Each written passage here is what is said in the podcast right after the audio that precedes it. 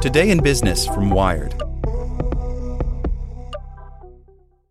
Guys, it is Ryan. I'm not sure if you know this about me, but I'm a bit of a fun fanatic when I can. I like to work, but I like fun too. It's a thing. And now the truth is out there. I can tell you about my favorite place to have fun Chumba Casino. They have hundreds of social casino style games to choose from, with new games released each week. You can play for free anytime, anywhere and each day brings a new chance to collect daily bonuses. So join me in the fun. Sign up now at ChumbaCasino.com. No purchase necessary. VGW. Void were prohibited by law. See terms and conditions. 18 plus.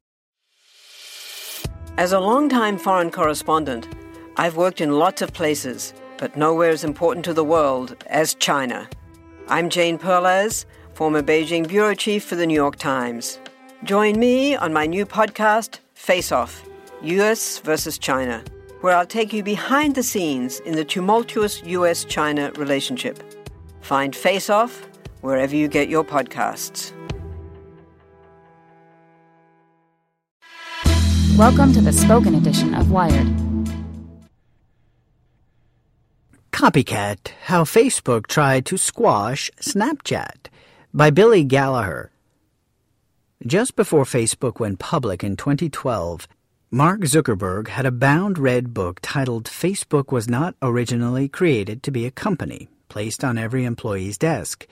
The book, written by Zuckerberg himself, ended with an urgent, even ominous rallying cry. If we don't create the thing that kills Facebook, someone else will. Embracing change isn't enough. It has to be so hardwired into who we are that even talking about it seems redundant. The internet is not a friendly place. Things that don't stay relevant don't even get the luxury of leaving ruins. They disappear. Consciously or not, Zuckerberg was channeling another book that is practically holy scripture in the cult like startup world The Innovator's Dilemma, a 1997 volume by Harvard Business School professor Clayton Christensen. He wrote it before disruptive innovation was a punchline on the HBO comedy Silicon Valley and it has managed to maintain its revered status for two decades. Which brings us to Snapchat, a company that perfectly embodies the business dynamics Christensen laid out in The Innovator's Dilemma. A new player in a market makes a product or service that is so far beneath what the big players are offering that it at first seems silly. Why would they waste their time down there? Who cares about a sexting app? But the entrant fills a need as teenagers prefer using an app where the messages disappear after a time. Then the entrant gets better, adding more features like video sharing and geo filters, and moves up market, adding Snapchat stories and moving into the social networking, attracting a bigger share of the market, passing Twitter in daily active users, and better customers, older, more affluent users, and celebrities and media companies signing on as publishers. Zuckerberg is hyper aware of this potentially lethal threat from startups. He builds separate teams at Facebook to create new apps and snatches up the best new companies by making aggressive and successful offers for hot startups like Instagram, WhatsApp, and Oculus Rift. But that approach didn't work with Snapchat.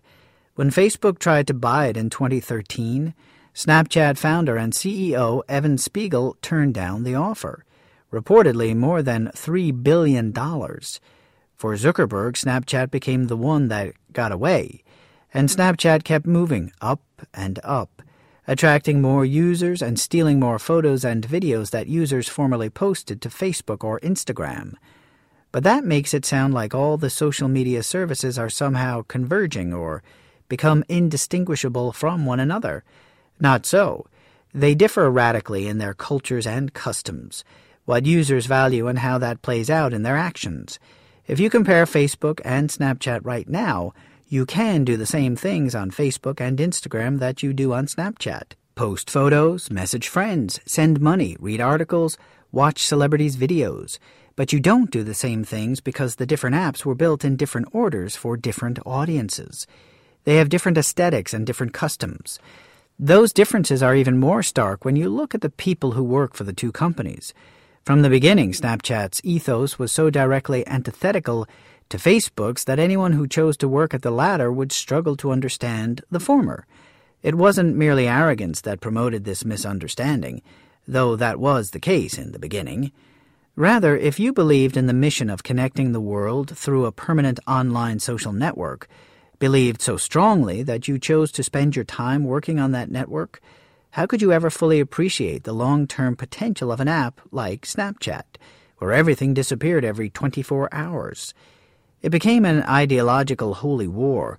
You were part of the Facebook Instagram religion, with its belief in permanence and data, or you were part of the Snapchat religion which had placed its faith in ephemerality and reliance on a small group of executives who made decisions without data.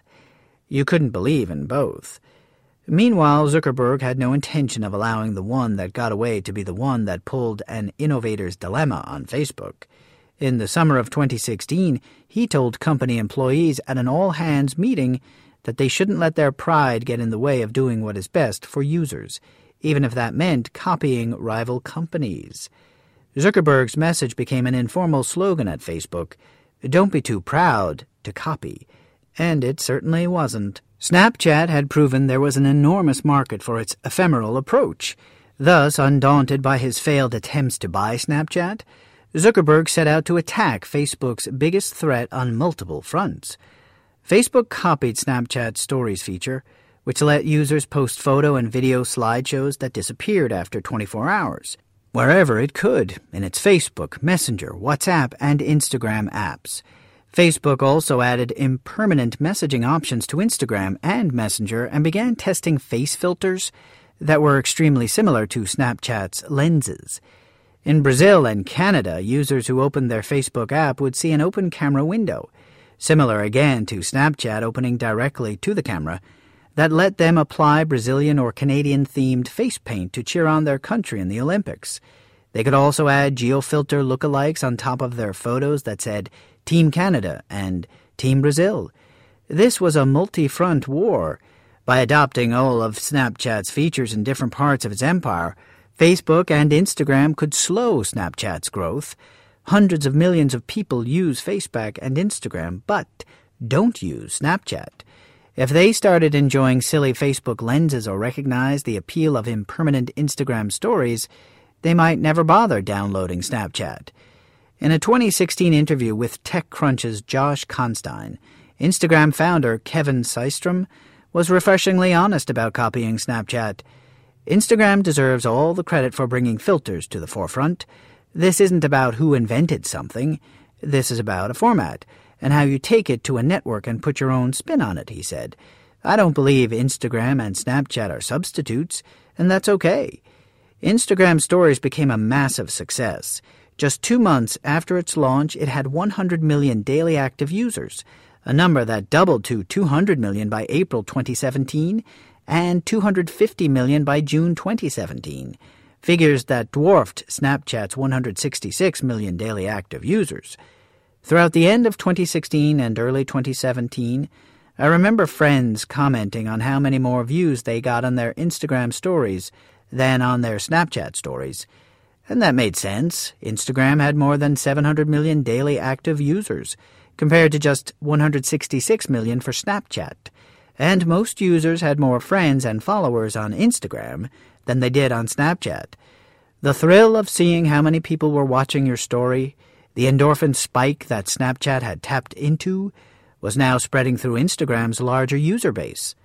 But here's the thing Snapchat was never meant to be a place where you had thousands of followers and strove for the most possible views of your story. After all, is chasing story views that different from chasing likes and retweets? But the way Spiegel envisioned Snapchat wasn't conducive to growth. Instagram is far more tailored for it, as the app suggests friends to follow and makes it much easier to find and follow accounts you might like. Still, companies sometimes need to be careful what they wish for. By fueling such massive growth, Instagram may be merely recreating the 2010s Facebook that led to Snapchat's popularity in the first place. High story views and follower counts are a sugar rush now, but they lead to bloated feeds and a deep lack of intimacy.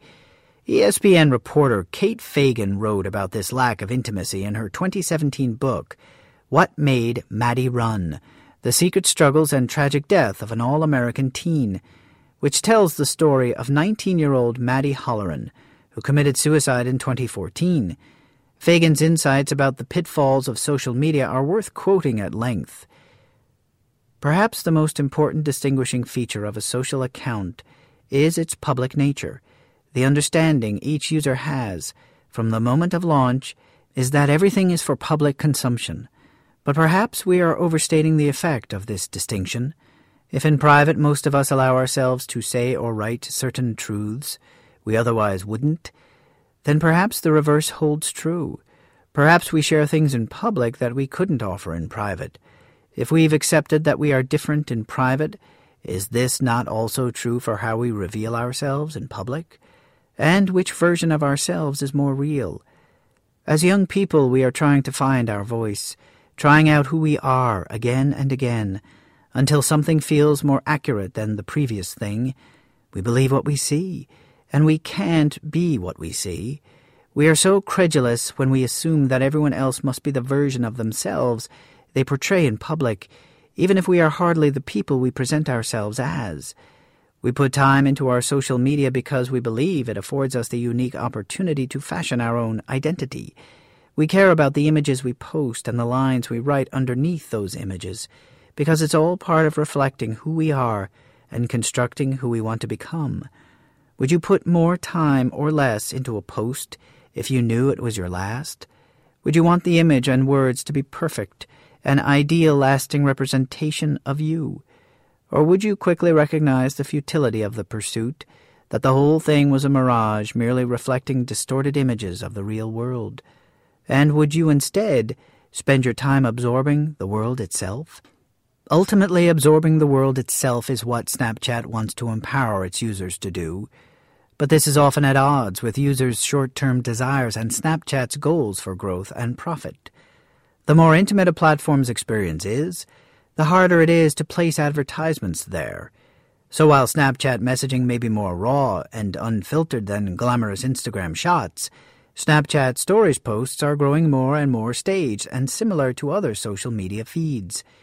Some young people in Snapchat's core demographic have addressed this by creating second Instagram accounts to share more authentic, personal photos and videos with their closest friends. Dubbed Finstagrams, short for fake Instagrams, they restrict their following to a few dozen of their closest friends, or perhaps even fewer, and abandon the typical social norms of Instagram. They post multiple pictures per day, mundane photos, screenshots of text conversations, silly selfies, Nonetheless, it's telling that these users decided to create second Instagram accounts to foster this sense of intimacy versus using Snapchat more. And while Spiegel may not want to make Snapchat a social network focused on the number of views your posts get, those high numbers attract more advertising dollars. Facebook tried to copy Snapchat a million times, but the failures didn't matter. Only the success would. Hello, it is Ryan, and I was on a flight the other day playing one of my favorite social spin slot games on chumbacasino.com. I looked over the person sitting next to me, and you know what they were doing? They were also playing Chumba Casino. Coincidence? I think not. Everybody's loving having fun with it. Chumba Casino is home to hundreds of casino style games that you can play for free anytime, anywhere, even at 30,000 feet. So sign up now at chumbacasino.com to claim your free welcome bonus. That's chumbacasino.com and live the Chumba life. No purchase necessary. Group. Void prohibited by law. See terms and conditions. 18 plus.